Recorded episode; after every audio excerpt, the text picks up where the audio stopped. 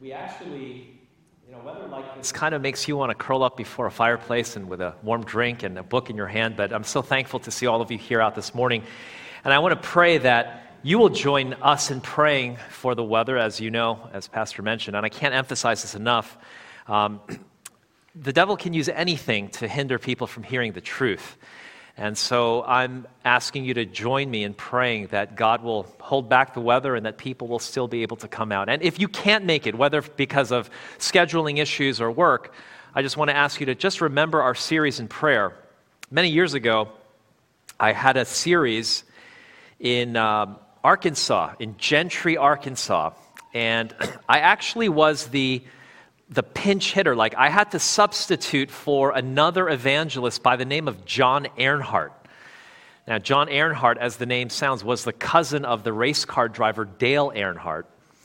And he couldn't make it, so they invited me to come in his place. But the church told me something fascinating that I never forgot. They said, you know, he, he came six months before the series began, and he did a little, like a pep rally. And he said to us, the number of people that are praying earnestly during the series is how many people we will baptize at the end of the series. And I thought, I, I never heard of that. And, you know, I, I, had read the book Evangelism, and I thought, that, that, that's not in there. But anyway, I, I didn't know what to expect. So they, they had already planned because of that challenge. They had a little side room next to the auditorium. And every night, there was like, I don't know, between seven to 15 people in the side room just praying. They had a list of names, and they were just praying during the whole series. And at the end of that series, we baptized 11 people. And I thought, that there must be something to this. There, there must be some connection between showing God that you're earnest about winning souls and the number of people that actually end up being brought in because God is in charge of the harvest. Amen? So please join us in prayer. Having said that, uh, today, I don't know what the custom or the tradition is here, but I'm using a very, uh, a very simplified method of preaching. I'm going to use just my paper Bible, if that's okay. And uh, I'm going to ask you to open, if you have your Bible, to the book of Revelation. There is uh, some in here that can testify that when I was uh, asked this past Thursday um, if I would preach the same message, I, I, requested to preach two different messages for the morning and the, and the later service. And uh, they said, for now, just, just do the same one. And my wife uh, came to me this morning after the first service and she said, You know, that sermon started off a little bit dry. and so I just want to tell you that this sermon starts off a little bit dry, okay? um, but this, this message today is entitled The Almost Perfect Church. And I want to ask you to look at Revelation chapter 2, and we're going to start in verse 1.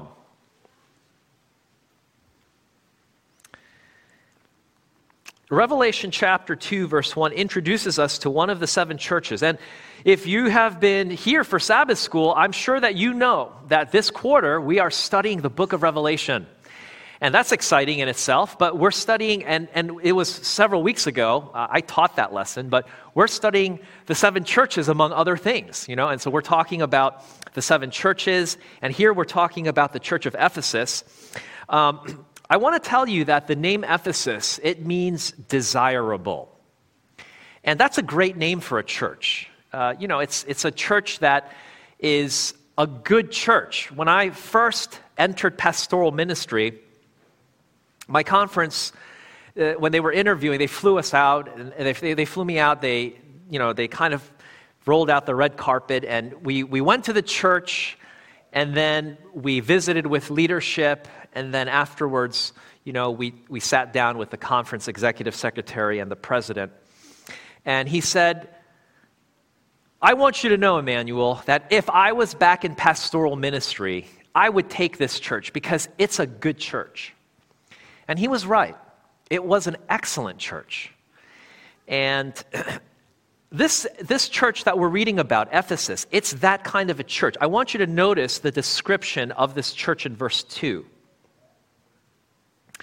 Jesus is speaking to the church, and he says, I know thy works, and thy labor, and thy patience, and how thou canst not bear them which are evil, and thou hast tried them which say they are apostles and are not, and hast found them liars. Now, if you summarize that description, I would say that this is a hardworking, discriminating, long suffering church. This is a group of good people. And the, the mention of their activity, I know thy works and thy labor and thy patience. You know, this is a group of believers that have been doing a lot of work for a long time. And I want to just make a note here because it's important to understand why Jesus introduces himself to the church as he does. In verse 1, he said, These things saith he that holdeth the seven stars where? In his right hand. Now, if you go up to verse 20 of chapter 1, the seven stars represent the messengers or the elders of the seven churches the leadership, you could say. And when the Bible says the right hand, I'm sure that many of you know that the right hand in Scripture is a symbol of favor.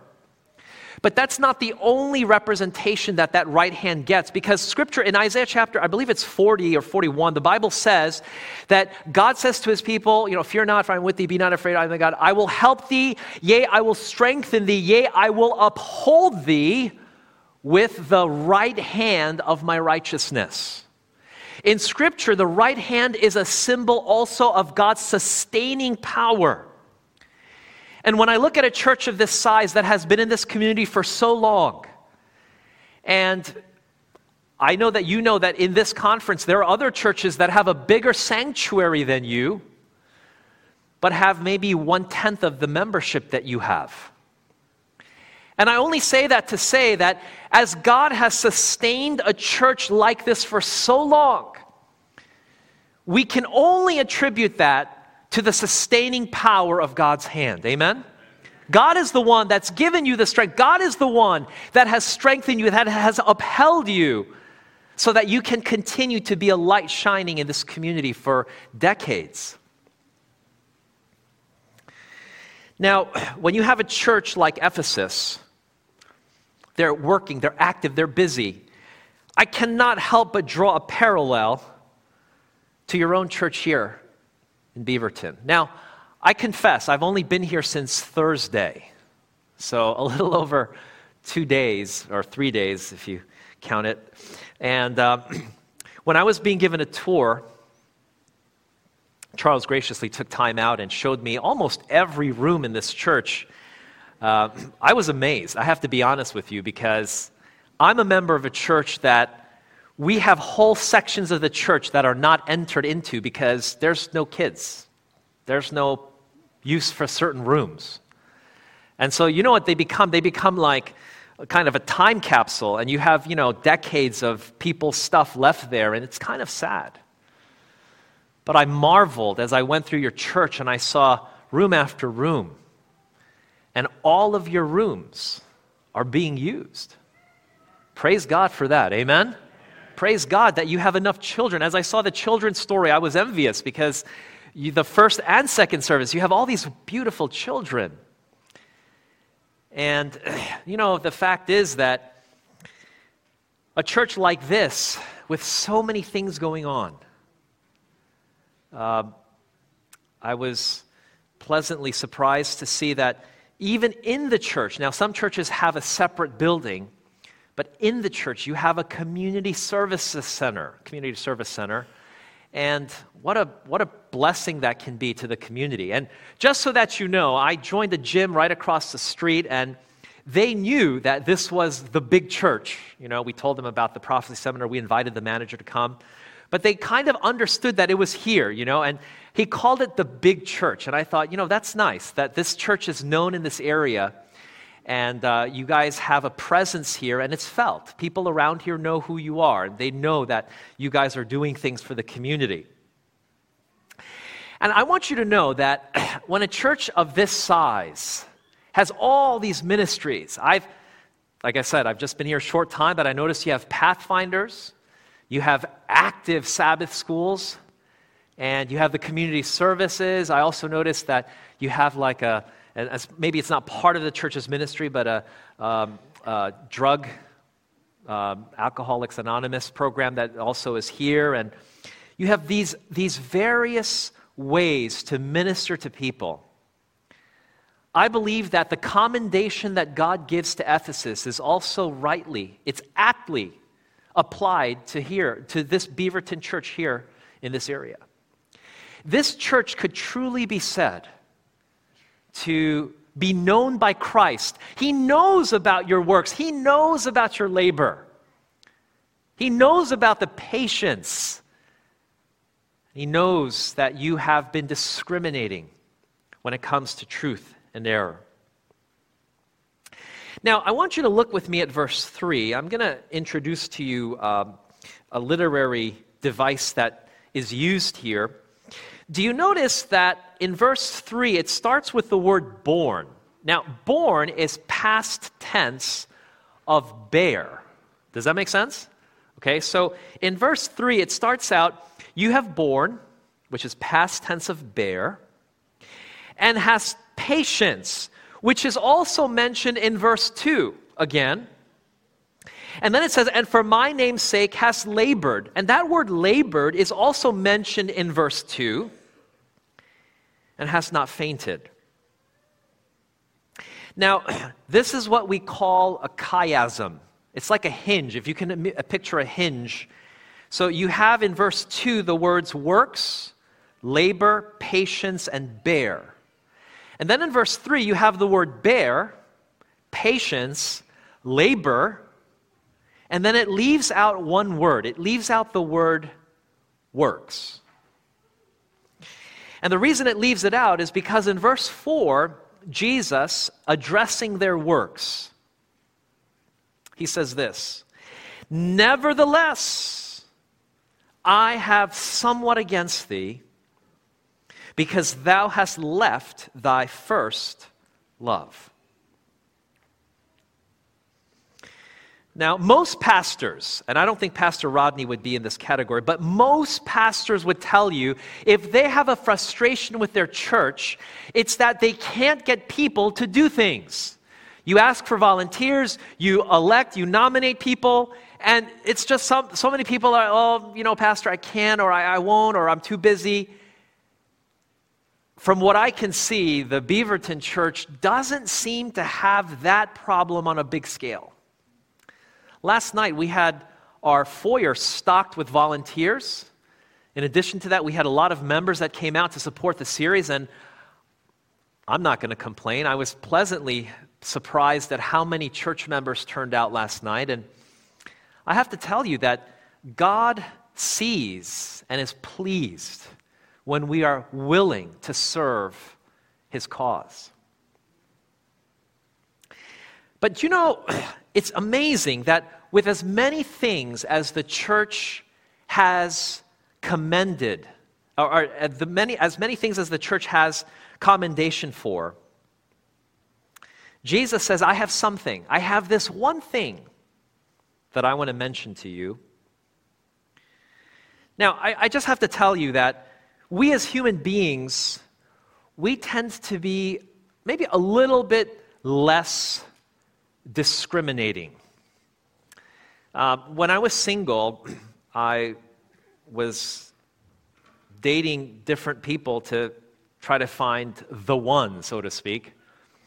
And when I met my, who is now my wife, I don't know if anybody else did this, but I made like a list of like pros and cons. I don't know if anybody, anyway. So I made this list and I said, okay, she can cook really well. Pro. But then I discovered, wow, she's like really, really smart, like smarter than me. And then I put that in the con category, you know. I was like, okay. And then I was like, wow, she used to be a model, pro. And then um, I found out she's very spiritual, like more spiritual than me. And I put that in the con category because I thought, man, I want to be. But anyway, so you have these things. And you know what? Even with those, those list of cons, you still think, okay, but that's okay. I can get around that. Those things don't bother me. And lo and behold, we got married. But I have to tell you, folks, that Jesus with the church of Ephesus is not like that. He actually says, You know, I know that you've worked. I know that you're hardworking. I know that you've patiently borne all these years, and I know that you're discriminating. But then he says, I have this one thing. Just one thing? I mean, just, you know, if you buy a house, you buy a car, you get married, usually there's a few things you might like, but Jesus, I have one thing. One thing. What is it? Verse 4 Because thou hast left thy first love. The word first here, it doesn't mean necessarily order, it means rank. Now, when Jesus says this to the church,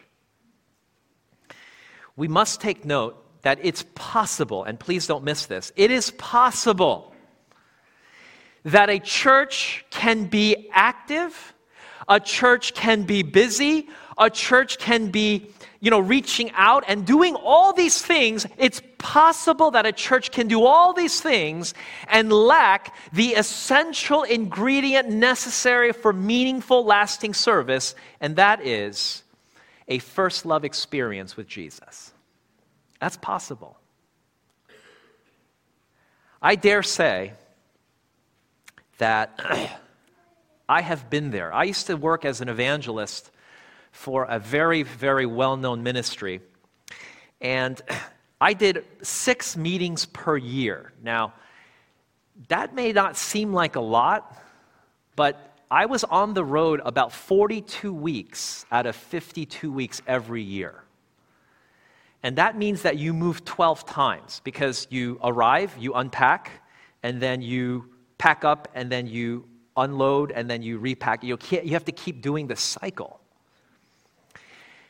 And I have to tell you that there comes a time when you are doing things, but the connection is not as strong. And I don't want to say that I didn't have God in my life, but you can get burned out even doing ministry. It's possible that you can go through the motions, you can do all these things, and yet the heart of the issue. The, the burning, zealous, fervent zeal is just not there. You're doing it because it's your job. You know, this experience of the first love is something that not everyone has experienced. It comes when you experience conversion in your life. And you can come to church for your whole life but it doesn't necessarily mean that you're converted. A conversion is not, you know, a modification, it's a transformation of the life. And it changes your tastes and your desires, not instantly, but over time. I want to just share with you a little bit about how I was converted. I went to an Adventist school, and I believe in Adventist education. And when I went to this Adventist school, they had a week of prayer. And, you know, in, weeks, in, in a week of prayer, usually it's designed to revive people, but I had never really given my heart to Jesus before. And I had a close friend, even to this day, we're just good friends. And he said to me, like on night three, he said, Why don't you give your heart to Jesus? What would keep you from giving your heart to Jesus? And I thought to myself, you know, why don't I? Like, what's keeping me? And as I really thought about it, I thought, you know, I'm not happy. I'm, I'm not enjoying the, my life without Christ. What, what, why am I holding on to this? And so the next night there was an altar call. I went forward and I just said, Lord, whatever you want me to do, I'm going to do it. What, if you want me to, if, you know, whatever you want, I want to. In that week and in the following weeks, my life began to change. I'll tell you what happened.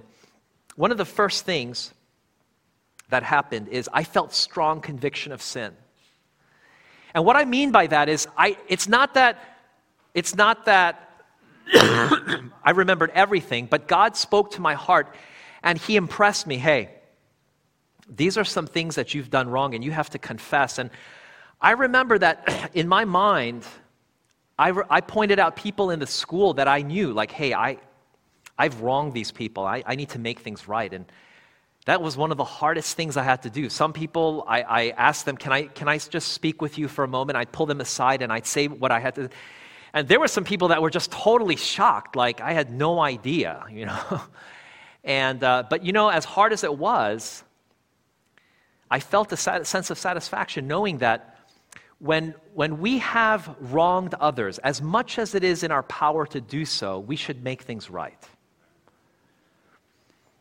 I remember that I was someone, my parents used to use like threats and intimidation and all kinds of things to get me to read the Bible or to read spiritual material. And I was an avid reader. Like, I, we lived across the street from a library, and I could read like every Stephen King novel in a few days, but it, like, the Bible was just so uninteresting to me. and I remember that after my conversion, the Bible became like honey, it was sweet to read. For those of you that have been through that, I think you know what it's like. Like you wake up and you want to hear what God has to say in His Word. And I was there, I experienced that. In fact, not only that, my prayer life changed. I didn't just thank God for the food or, you know, now I lay me down to sleep. I actually talked with God. I actually had prayer sessions where I wasn't worried about how long has it been kind of a thing. I actually just prayed because I wanted to talk with God. Now, I don't know what your first love experience was like, but that first love experience, it propelled me. I mean, it compelled me. I went on mission trips, I can't say where, but I went on mission trips where it was illegal to propagate and proselytize for Christianity. And we were hidden in safe houses. We had to drink water that had dirt in it. Okay, it was boiled, but it still had dirt sediment in it. And we had horrible conditions. But you know what? I didn't care because I wanted to talk to people about Jesus. It was the motive, it was the burning fire within my bones, and I couldn't stop. But you know, there comes a point when we lose sight of that first love. I want you to be honest with yourself today, and I want to ask, I want you to ask yourself this question. So don't, don't look at me, don't raise your hand, but I want you to ask yourself this question. And the question is Do I love Jesus more now than I have ever loved him before? Because if you don't, if you can't honestly answer that question, yes, then there's a chance that you may have left your first love.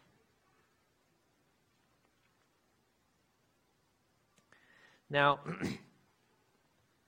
how do you fix this problem? How do you regain that zeal, that love, that earnestness? How do you gain it back? Please look with me at verse 5, Revelation 2, verse 5. And here's what the Bible says it says, Remember, therefore, from whence thou art fallen. Maybe there are some of you that are discouraged. Maybe some of you are here today and you've been backslidden and you don't even know how to get back. A well known Christian writer said, When darkness and discouragement surround you, look to the place where you last saw the light. Look to the place where you last saw the light. Some of you can sit here right now and you can say, I remember when I was closer to Jesus. I remember there was a time when I was more active for Jesus. I remember that there was a time when I delighted to have my personal devotions because I wanted to talk with Jesus. If you are in a place right now where you're doing things, but it's not motivated by love, think back to where it was that you first experienced that fervent love for Christ. Remember, the Bible says, from whence thou art fallen, and do what? The Bible says, and repent. Now, repentance is very simply put, it's sorrow for sin and turning away from sin. And you know, repentance is a gift. We don't have it on our own. We, we sin because we like to sin. And I want to encourage you if anyone today feels that they understand that sin is wrong and they want to stop, that, in, that feeling, that desire is evidence that the Holy Spirit is working in your life because of our own selves, we like sin. The Bible says that the carnal heart is enmity against God. And so naturally, we don't have it within ourselves to repent. Repentance is a gift. And anytime you feel sorrow for sin, that is evidence. That is proof that the Holy Spirit is working in your heart. The Bible says, Remember therefore from whence thou art fallen, and repent and do the first works. Some of you in here could say, I used to be more active. I, I led choir, I was a Sabbath school teacher. Well, folks, what's keeping you? Say to the Lord, Lord, I want to be active again. Give me an opportunity. God will open doors for you. Some of you can think of a time I used to be more involved in missions. Some of the most effective missionaries I have met overseas have been retirees. I know there are some of you in here today that are thinking, well, I served the Lord a long. You know, when I was a pastor, I we would have nominating committee, and we'd call some of these these uh, retirees, so to speak, and they'd say something like this, Pastor, I, I already did that before. Can you, uh, can you let some of the younger, the newer ones do that?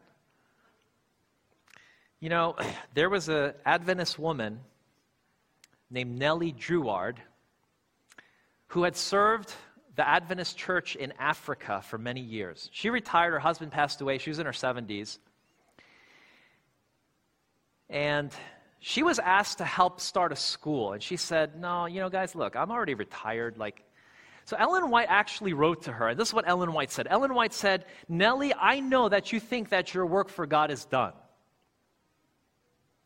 But she said, if you will give yourself to the Lord now, and if you will help these two young men start this school, she said, God will do more through you now than he has ever done through you in your entire life prior to this point.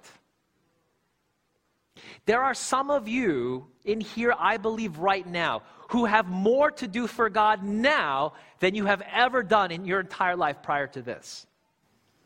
You just have to take up the work. I want you to look with me, if you will, at verse 7. He that hath an ear, let him hear what the Spirit saith unto the churches. To him that overcometh, will I give to eat of the what, everybody? Of the tree of life. Now, keep your finger there. Well, actually, you don't have to keep your finger there. Come with me to Revelation 22. Now, to the church of Ephesus, Jesus says, I'm going to let you, if you overcome this first love problem, I'm going to let you eat of the tree of life. Notice what the Bible says. In Revelation 22, look with me at verse 14. Who has the right to the tree of life? The Bible says, Blessed are they that what? Do his commandments, that they may have right to the tree of life and may enter in through the gates into the city. Friends, I want to ask you a question. According to the Bible, who has the right to the tree of life? It's those that do his what? Commandments. I want to ask you if I asked you, what's the one thing that you need in order to obey God's commandments? What's the one thing that you need? That one thing that you need, it starts with the letter L. It's what? It's love. Love is the fulfilling of the law. Friends, Jesus is coming soon. This is a great church. You guys are working in this community. You guys have been serving. You've been active. And just maybe there is someone here that's been doing their church office, their church function, their role faithfully, but just maybe it hasn't been motivated by that burning zeal, that love for Christ. Jesus invites you. Remember what it was like. Turn away from whatever's hindering you and do what you used to do when you were on fire for me. Friends, we're going to pray today. Before we pray, I'm going to just make a short invitation. If there's anybody here that wants to say, Lord, reignite the fire in my heart, rekindle love, the first love in my heart today. If that's your desire, if that's your earnest request, I'm going to ask you to just raise your hand and tell God. Say, Lord, that's my heart's need today. God bless you for raising your hand. Would you bow your heads with me as we close with a word of prayer? Heavenly Father, I want to thank you for the privilege that we have as Christians to serve you in this place. And Lord, thank you for the Beaverton SDA Church. What a, what a remarkable church, not just in the building, but in the individuals that make this an active, thriving church.